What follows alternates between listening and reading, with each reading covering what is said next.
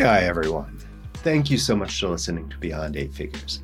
This is AJ, the journeyman entrepreneur, with another Beyond Eight Figure episode for you.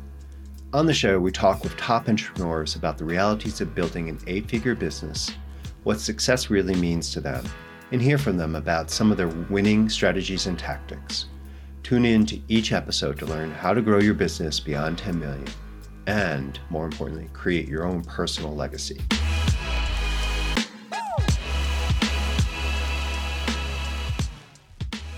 Hey everyone, welcome back to another episode.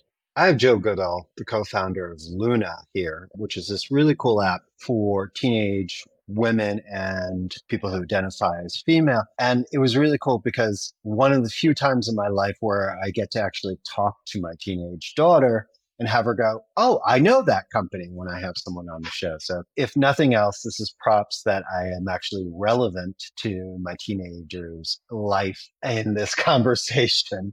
But, Jo, I really like your background, having seen that you've gone through the consulting world at Deloitte. You went off to be a strategy manager at Boden, then went and worked on your MBA. I would love to kind of learn more of, you know, was this something that you were doing at Oxford? Was this a project? Did this come up? I love the strategy background. I have many friends who've done that path, McKinsey, Bain, Boston Consulting, all. And it's always, to me, it is that such that logical, this is how you grow in business. As me, who's been sort of a jack of all trades all over the place, I always find it very interesting. But how did you come to Luna? Where did that come from and what was this sort of movement? So, um, firstly, just want to say a massive thank you for, for having me on today as well. Yeah, super happy to be here. And yeah, I can give you sort of a whistle stop tour, I suppose, of, of how Luna came about. And exactly your point, we started Luna as a project whilst we were at Oxford. So I met Jazz, my co founder, on the MBA. Interestingly, we had both worked as Deloitte consultants at the same time in the same building for many years, but we never actually met. And we're pretty sure we probably were in the lift together at one point, but we never actually formally met until we both started at Oxford to do our MBA. And that was where the sort of seed of the idea for Luna came from, which was a project and it was called the Entrepreneurial Project, where basically you had a term and the tutors said, go away, think of an idea, form a team, come back at the end of term and pitch it to some real investors and get their feedback. And so that's what we did. And as a group of five women who were from all around the world, we were talking one night mostly to do with female health issues that either we were experiencing or our friends were experiencing. And at the time, we were all in our late 20s. There were some sorts of comments, there were some phrases that we just didn't even know what they meant ourselves as late women in their late 20s.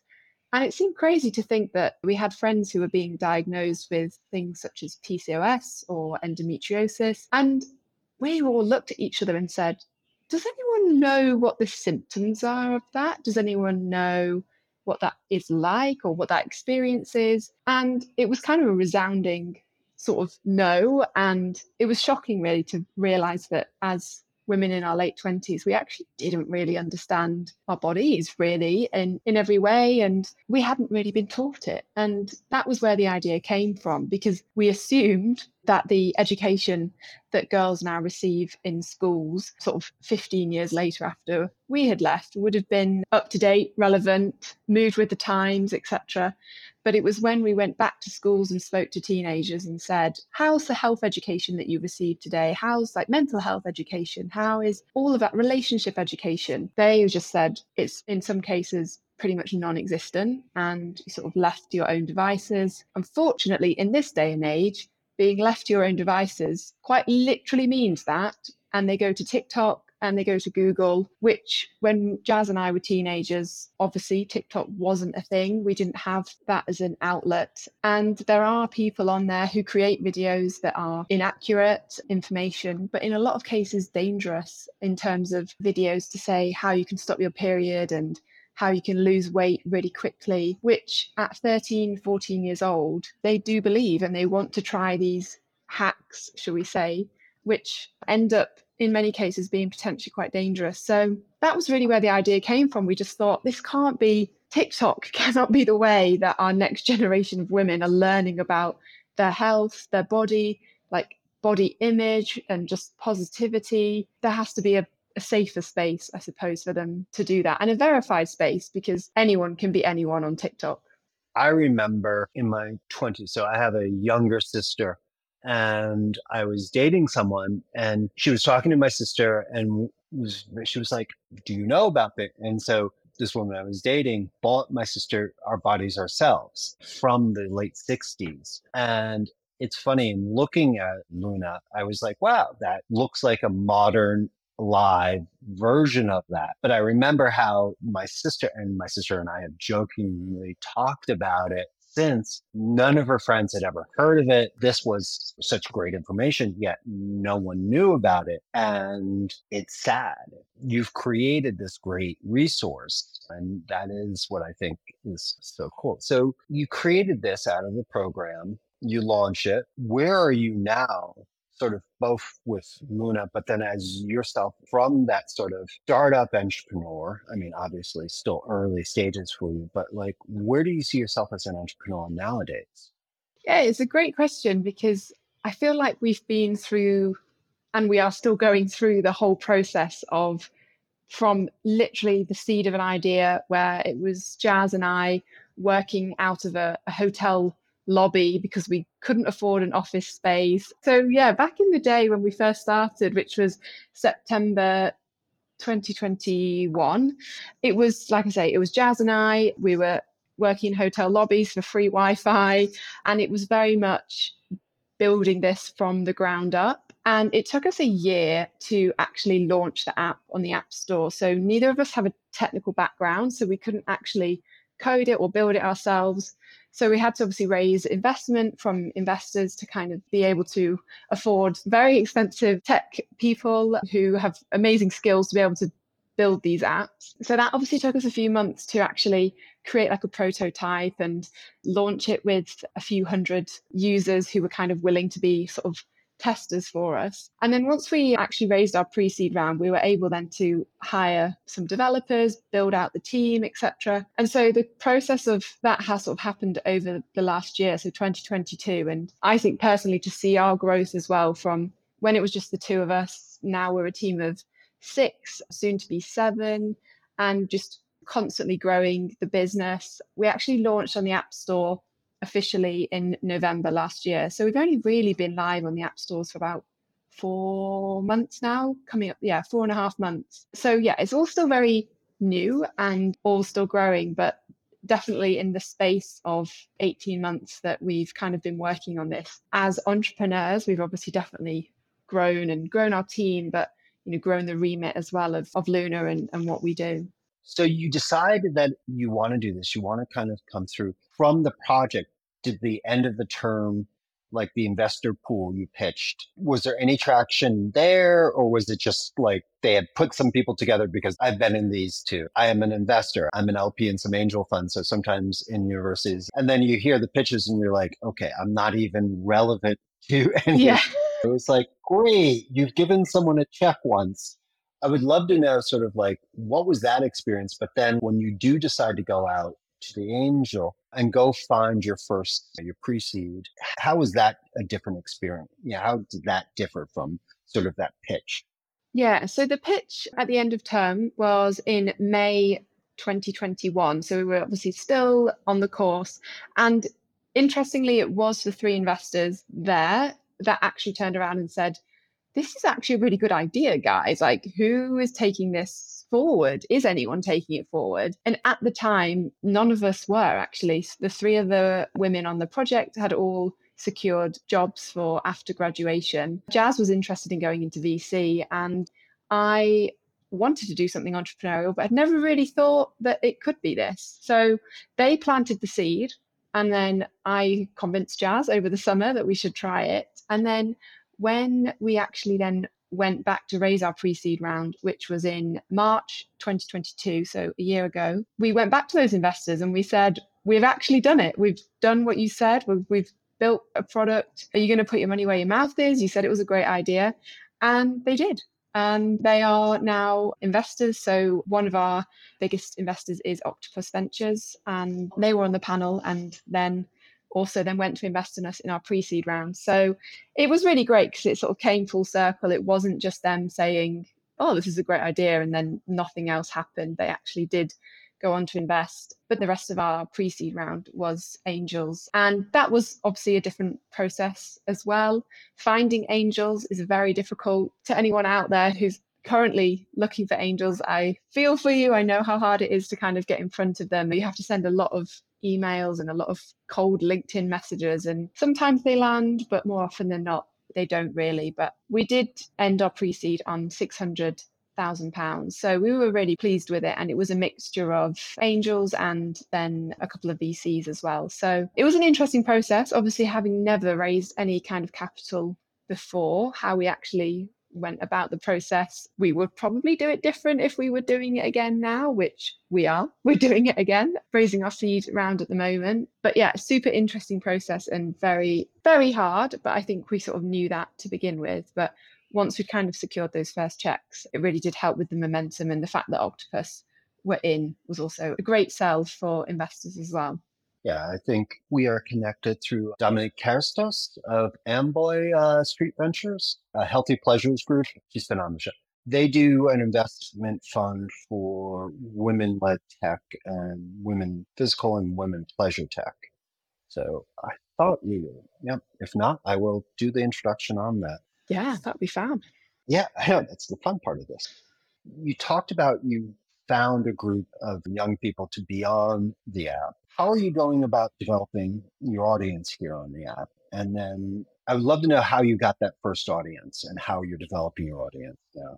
Yeah, definitely. And our community are super important to us. You know, they become our advocates really and they help spread the word. So, our first initial users came from school visits that we did very early on. So, we had a few connections into schools, either like family and, and family friends who were teachers. And so, we could go into schools and speak to the users. And from all of those school visits, we would always pick up some really keen interested users, which was great because they then became our sort of super user group. And literally from the word go, when we were, were building this, they've been involved the whole time. So everything from helping us choose the colors of the branding, choosing even down to the layouts and what features we include. Because obviously, Jazz and I are not teenagers anymore, and our teenage life was very different to what teenagers are experiencing now, especially as they majority have smartphones, you know, majority are on social media. And so nurturing that community is really important to us. And I think the one thing about Luna that is a really great differentiator is that it's not a social media platform. So we don't have anywhere on there that our users can talk to each other or send messages to each other, anything like that. They can only communicate with Luna essentially that's really important to us because we want to make sure it's a safe space for everyone, it's a positive space for everyone. And so we know that the sort of communications that we put out are safe. All of our content is created by medics, so it's all factually accurate, it's all verified, it's all anonymous as well. So we have a function called Ask Luna, which is where our users can submit an anonymous question to Luna and it will be answered by our medical professionals. And having it as anonymous has been a really great feature that they really do like because I think even though there is no space for chatting or sending messages, it still does foster a sense of community because they can see what other questions people are asking. They don't know who they've come from, they've got no name, no age, or anything attached to them, but they can just scroll through literally thousands of questions and know that they're not alone, that they feel safe, like they're not the only ones thinking these questions. If they think they are embarrassing or awkward or weird, then it still has that sense of community about it. So we continue to visit schools as well because obviously every teenager has to go to school. So it's a great kind of place to introduce them to the app. And the schools are also super grateful for the resource as well because personal and social health education in the UK is very stretched. Like teachers have a lot on their plates, and that's like one other topic area that they've got to think about. And I think they really appreciate having an an extra resource to help with that. No, and my youngest is 12, and any sort of help or guidance I try and give them is immediately like, no, like just stay away. But it is very interesting watching. They've been trying to understand themselves and figuring out and trying to communicate how they identify themselves and trying to push them towards resources like this is very important because there is that easy access you know and i don't want to say it's just tiktok or whatever because that gets over but at times it does seem like the more easily available easily digestible information becomes what the prevailing thought process for them is and so it's like oh check this out and i do notice there are times i get it right and they love it but then there are times where it's like it doesn't fit how they look at the world or doesn't speak to them directly. So something like Luna is really great because it is created by, created with, and for. So it is really cool to see that. As you're growing, are you finding out that every good product, when you launch it, you think it will be used one way or the type of information that your community will be using? Are you finding it different or changing or evolving? in ways that you weren't really expecting? Yeah, so it's interesting because when we launched, we obviously launched, you know, the kind of basic version, shall we say, and and since then we've been adding new features, most of them based on feature requests that the users have sent in themselves, which is great that we kind of have this channel with them as well where they can suggest new features and new ideas. And I think from our data and from just our hunch, we all thought that the Ask Luna section would be the most popular and that would be the one that they all use, which they definitely do because our content lead, Ursula, who deals with all of the Ask Luna questions, is bombarded with them daily, like literally hundreds every day. And so we all just assumed, oh, they just go straight to Ask Luna and ask a question, you know, don't really look at much else on the app. But then we digged deeper into the data, sent out surveys as well, and spoke to the users and said, what are your favorite features on the app? And it was amazing to see that actually all the big features, so Luna Learns, which is the content piece where we have very short articles and very short videos on all of these topics, which are created by our medics. Then we've got Ask Luna, and then we've also got a period and emotion tracker, which is super, super simple, really doesn't ask many questions at all. It's literally four things that you can log every day. And we assumed and we thought that actually the ask section would be way more popular than the other two, but it turned out that actually pretty much third, third, third in terms of which one was their favorite feature and how they're using it. So that's been really positive and really great to see. And as we just add new features and, and new things into the app, we're just keeping an eye on that to kind of see. Obviously, don't want to be overloading the app with features that no one really uses, but it's been really positive in the sense, and also that they've been sharing it with their friends. So everyone has their own unique referral link in the app. And then, you know, referring a friend gets you 10 points and 100 points gets you a Luna tote bag. And they've been referring their friends as well, which is just great to see that they're sharing and they, they're wanting to share this information amongst, you know, their peers, which is traditionally seen as quite awkward, even within friendship groups. We get so many questions saying, like, oh, I don't know how to talk about my period with my friends, or I haven't started yet and the rest of my friends have, and I feel really left out. What should I do? But they are sort of referring their friends onto the platform, which is great. And that's obviously helped uh, our growth massively because we haven't been having to go to schools to do that. You know, it's just organic within itself as this grows, as you move forward, what are you seeing as where you want to develop as an entrepreneur to help this grow? Yeah, so for me, like growth is definitely on our radar and we really do think that Luna has worldwide potential. You know, there are teenagers across the globe who are all and will all experience puberty at some stage throughout their teenage years and they all seem to have similar questions, similar worries, especially if they are connected to the internet in some way. They have found information that is inaccurate and unreliable to an extent, which makes them worried and anxious. So we definitely see that growth is on our roadmap massively. And we would love to obviously conquer like the UK and Ireland first before we kind of look overseas and further abroad to continue to grow. But for me as an entrepreneur, it's really exciting. This is the kind of thing I've always wanted to do, but never thought had the idea that was good enough to do and, and to be able to kind of follow that sort of trajectory of when we launched it was very much london centric we know now it's spread further outside of the uk we want to then extend our reach across the uk this year and then like I said, overseas and internationally next year. And this is just super exciting for me because as a ex consultant, as you mentioned at the start, being able to plan all of these out and really work through the strategy and how we're going to do it, you know, linking it back to where's the funding coming from, where's the revenue coming from, how's that all going to work is something that I'm enjoying, but also still learning lots about every day. And I think you just will continue to do so as an entrepreneur because you're constantly growing with the business. And as the business grows, you kind of have to extend your horizons and, and reach as an entrepreneur as well.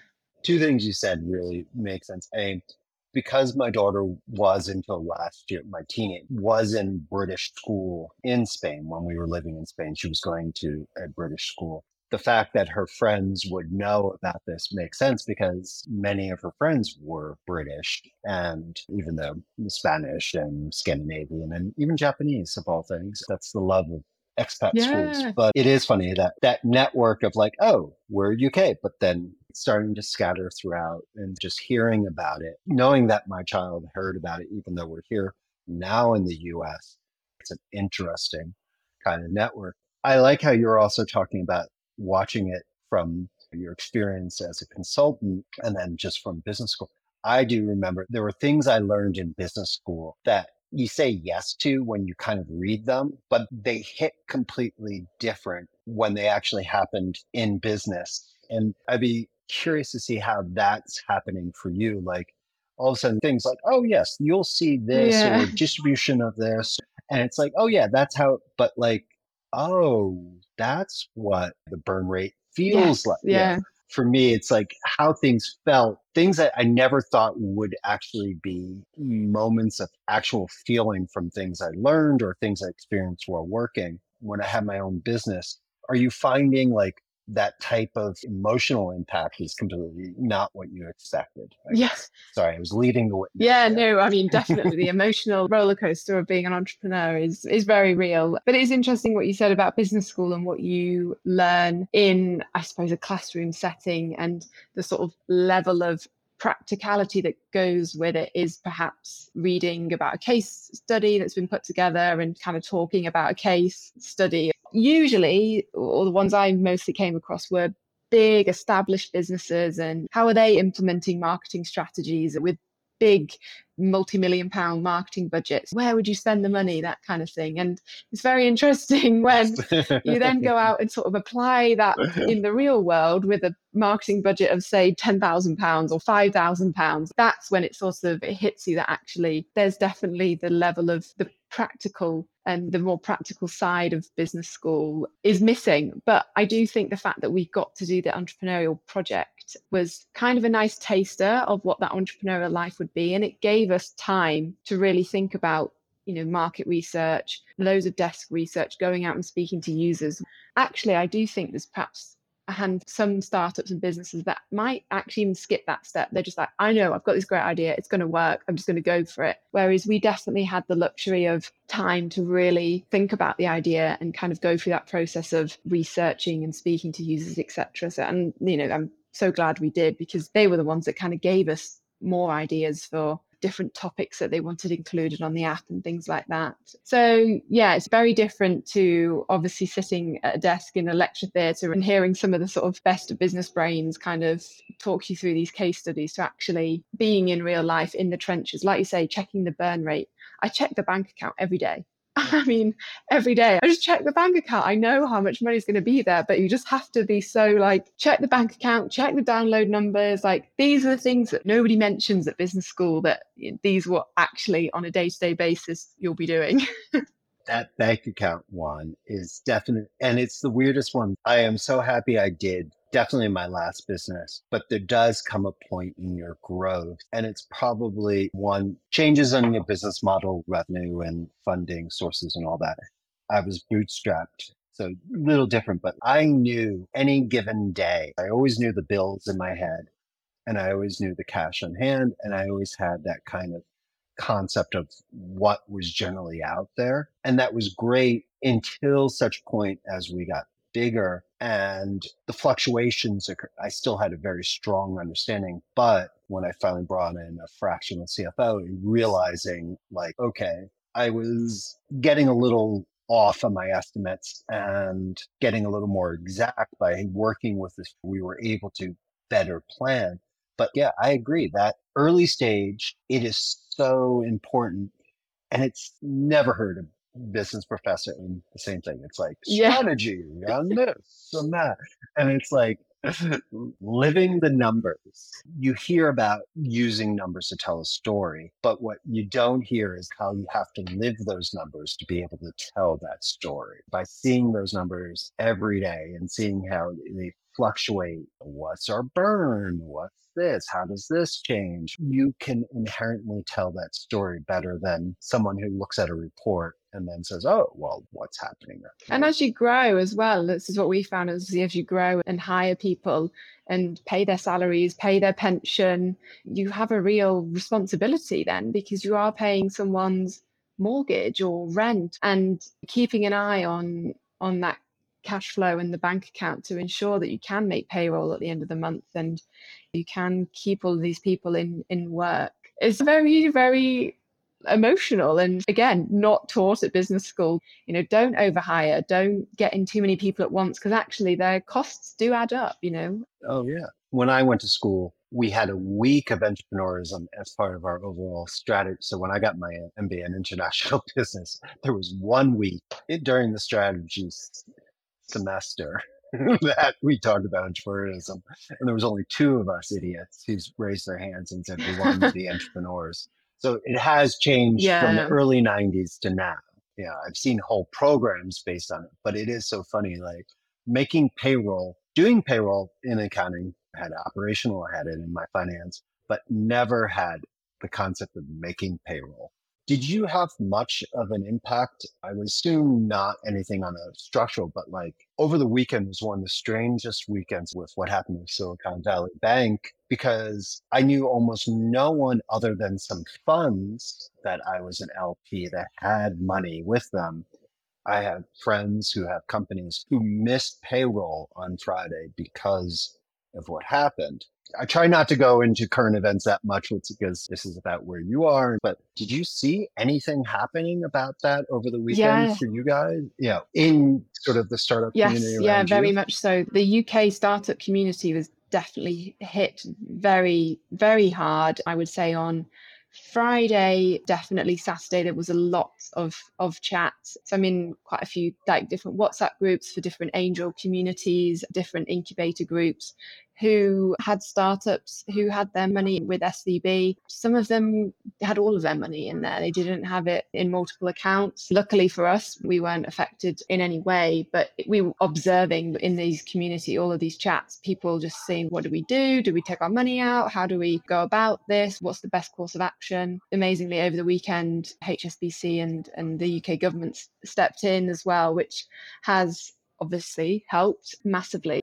But yeah, it was a sort of like big sort of shock event, I suppose, that we've experienced as entrepreneurs yeah. and being in that ecosystem. And I'm so glad we didn't have to kind of panic, get our money out and try and put it somewhere else, or anything like that. But observing other founders from the sidelines and being a part of those communities that many people were affected, uh, it was very hard, very hard to see and very hard to sit back and just watch kind of unfold because you just never know with these things. Like it really could have gone the worst way possible. Then, yeah, I think a lot of startups would have been completely under the water, shall we say. So thankfully, that's kind of resolved to some extent now. But yeah, very, very interesting that it sort of unfolded so quickly. yeah, I think there will be ongoing remedies. It is interesting. It's a type of risk, even after playing in crypto and having been involved. I saw people who make their living by talking about the startup community. It's like, of all the bingos of black mm. swan, of like the possible things, it's like, would anyone have said a bank failure non related to crypto, non related to fraud, non related to, you know, from interest rate changes? So it is an interesting, how does that change? And this is for much later. Too early to know, but like as an entrepreneur, we're constantly having to do risk assessment. Do we now have to add financial resources, not even just our own burn rates and stuff, but our own financial partner risk assessment, talking about adding complexity to exactly, you know, to exactly, there. and it's a sort of I know, what, what and it's it's so um, it is so scary when you think about it like that. In the fact that even if you do spread your risk and spread your money over multiple bank accounts, like all it takes is for one of them to kind of come down to crumble and you've lost a portion of your cash. And when you're a startup and cash is so tight and cash is not easy to come yeah. by, then it's it's very scary. And like I said, we're going out now to do our seed round and I just I know it's not going to be easy. These things never are. And it's just like you would hate to be in the position where you've also then lost a portion of your cash through no fault of your own, and then also trying to figure out more funding as well. I am glad you brought it. It was very nice last night to see all the backstopping. First, I think, as you said, I think HSBC, the UK government made the deal with HSBC, and then the US government a few hours later, and I'm saying government, but the specific agencies, then kind of said they would backstop. It was good to see that. In looking forward, I can see very much sort of the value proposition you are generating with Luna. I can see the value you will be growing, if for no other reason than I see the value for my own children. But like, how are you looking as you move forward? What success is going to mean for you as an entrepreneur, separate from Luna? How do you define and how do you go about evaluating that for yourself? Yeah, so success for me personally I've always wanted to be an entrepreneur. I've always wanted to build a business and always wanted to have something that I can say, I built that, I built that from the ground up kind of thing. But alongside that, I've always wanted to do something that helps others as well. And I feel like success for me with Luna, yes, obviously we would love kind of great valuations when we go to funding round and build ourselves some wealth from it because obviously being a startup founder you don't make any money really at all so you know having that kind of in the future would be nice but more importantly is that impact and the social impact i think having now spent so much time with our users and seeing how Luna and everything that we do affects them and their lives. It is about making a difference to people's lives. And we get messages every single day saying how grateful they are for Luna as a resource and, and how much it's helping them. And I just think that I'm sure I can speak for Jazz as well for us to say we can look back on this time and actually see that we've made a difference in the future of a generation, more than one generation of women, and that they are grateful. And they turn around and say, actually, Luna was the app that got me through puberty. Luna was the app that got me through my teenage years. For me, that is definitely what success looks like. And I can rest easy then, I suppose, and kind of feel that actually I have done some good in the world, which I know obviously lots of people aspire to do. And I just think through Luna, we, we will be able to do that. Very cool. Well, other than if you have teenagers and pushing them to go check out we are luna.app, how else can anyone engage with you? What would be helpful for you from the audience? Oh, so many things. Like I've mentioned a few times, we are doing our seed round. So, any investors, angels yeah. out there who are interested in this space, then absolutely, like, please do get in touch. I'm easily findable on on LinkedIn and always open to kind of those conversations. And like I said, we are mainly focused on the UK and, and Ireland at the moment, but we would love to hear from people in overseas in other countries of how health education is different in their country and even if they have teenage daughters it would be brilliant to hear from parents to say ask for how they are dealing with it and what their school provides or doesn't provide. All this information is so, so useful for us. So definitely intros to investors, VCs, angels, parents, yeah, even doctors. We have a huge team now of medics who, like I say, create the content and answer questions. But we're always looking to grow the team. We never have enough, you know, we could always do with more doctors to answer questions. And yeah, so definitely those as well. Oh, cool. We'll make sure we have all that we'll have the links and we'll put this into the show notes. We'll put it into our socials and on the newsletter for this. I'm really excited to see where you go with this because, like I said, this is something I am as a parent trying to learn and support and kind of grow. So, this is the type of thing I think many people in our audience can see the need for their own children. So, I really cannot wait to see oh, all the cool you. things you do with this. Thank you so much for coming on the show today. I will have to have you come back and yeah definitely down the road and see all the, yeah tell you all about the progress and definitely you know when we uh, launch in the us then um, we'd love to come back and, and tell you all about that as well so no thank you so much for for having me today no thank you jo everyone please go check out we are luna if you have children teenagers who could use it and always as always please go to uh, beyond8figures.com and sign up for our newsletter. So that way, whenever we have amazing guests like Jo coming on the show, you'll be the first to know. I'll be talking to everyone soon. Thank you.